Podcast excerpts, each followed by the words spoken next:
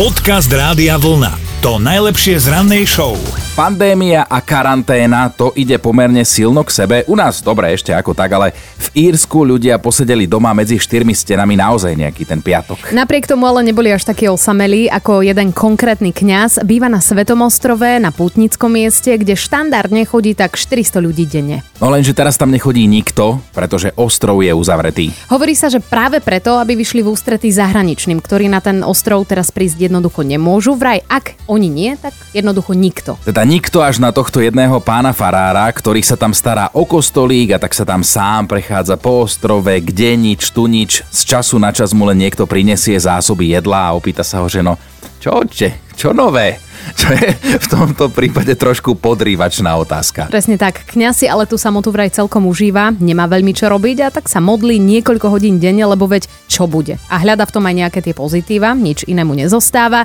Vraj počas pandémie zažíva dokonalý očistec. Mal by si objednať nejaký denník. Dobré ráno s Dominikou a Martinom. Aj dnes si ideme zasúťažiť o tričko, do mentálnej rozcvičky sa prihlásila Gabika, klikla si na radiovlna.sk lomka ráno. Dobré ráno. Dobré ránko, vyskočila si tu vo formulári na mentálnu rannú rozcvičku, tak samozrejme máme ju pre teba, máme nápovedy, máme úplne novú slovenskú alebo českú pesničku, samozrejme hit overený časom, tričko teoreticky pre teba pripravené, tak koho nápovedu si dnes vyberieš? No, tvoju.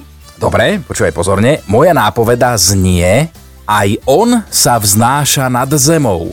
Voda, čo ma drží nad vodou. Mohlo by byť, mohlo, ale nie je, Gabika. No. Nemôžem ťa teda vyhlásiť za mentálne rozcvičenú, ale môžem ti poradiť, že sa skúsiš prihlásiť znova. Ideš do toho? Áno. Dobre, pekný deň, ahoj. Áno, ďakujem. Podcast Rádia Vlna. To najlepšie z rannej show. Na malý moment sa vrátime do útorkovej ranej show, pretože v útorok sme sa rozprávali s Majkou, ktorá nám povedala o svojom zážitku, keď bola dieťa, boli v detskom tábore a niečo sa tam stalo. Boli sme so Segrou, ja som bola štvrtačka, ona piatačka. Odvliekli nás tam na tri týždne a mali sme sa fantasticky, ale naši rodičia evidentne ešte fantastickejšie, lebo ty nás neprišli ani vyzdvihnúť. Po troch týždňoch zabudli, že majú deti. Asi hej. Bože, a to ako ospravedlnili pred vami a sociálkou? No je... Vtedy ešte sociálka nechodila, to bolo roku pána. Neprišli, lebo my sme im to napísali v liste. Aha. Nedostavili sa, že nezohnali auto a že si mysleli, že netreba prísť piatok, že mohli prísť až v sobotu alebo v nedelu. A tam už pomaly chodili decka do ďalšieho turnusu a my sme tam stále stáli. Nič. Potom sme aj plakali a nakoniec teda tam boli ešte dve kamarátky, ktoré tam boli s nami, ale úplne z inej dediny a tak ďalej. Ale prišiel po nich tátko s dodávkou, tak nás naložili do tej dodávky a zaviezli nás domov. A takto ste Perfektné. prekvapili nepríjemne rodičov, že, no. že ste sa vrátili. Že čo tam už robíme? No my sa v rádiu stále bavíme na tomto zážitku, lebo zabudnúť deti v detskom tábore to nie je len tak, ale, ale Majka nám ponúkla vlastne to, o čom sa budeme dnes rozprávať, lebo všetci ľudia sme tvory zábudlivé a stále na niečo niekde zabudneme, či už niečo vybaviť alebo fyzicky nejakú vec niekde odložíme. Ono aj sa tak hovorí, že hej, kontrolujeme si, že mobil, kľúče, peňaženka. Teraz počas pandémie mobil, kľúče, peňaženka, rúško. Teraz ja už ako mám dieťa, tak si hovorím, že mobil, kľúče, peňaženka, rúško, dieťa. Tak sme zvedaví na vás, že ako to máte s tou zábudlivosťou, dajte nám vedieť nejaký konkrétny príbeh. Dobré ráno s Dominikou a Martinom. Jakub zabudol ísť na rande. Balil kočku cez internet, dohodli sa, že si dajú rande, normálne v meste, v kaviarni, ale slečna vymýšľala, že nie dnes a nie zajtra, tak sa dohodli, že o týždeň v piatok a to bolo dosť času na to, aby zabudol. O svojej chybe sa, nesmej sa, o svojej chybe sa dozvedel dosť neskoro, keď mu v piatok prišla pomerne vulgárna správa na tom internete. Aj Lenka sa nám ozvala a Lenka teba raz až pod normálne oblial. Keď sme sa jedno piatkové ráno zobudili a bol pre nás taký bežný, obyčajný a na druhý deň nás, podľa nás teda, mala čakať svadba. Aha. Ale asi za 3 hodinky nám volali naši svetkovia, že kde sa máme stretnúť. Tak sme zostali takí v pozore, no však zajtra a pred úradom. A oni, že nie, dnes.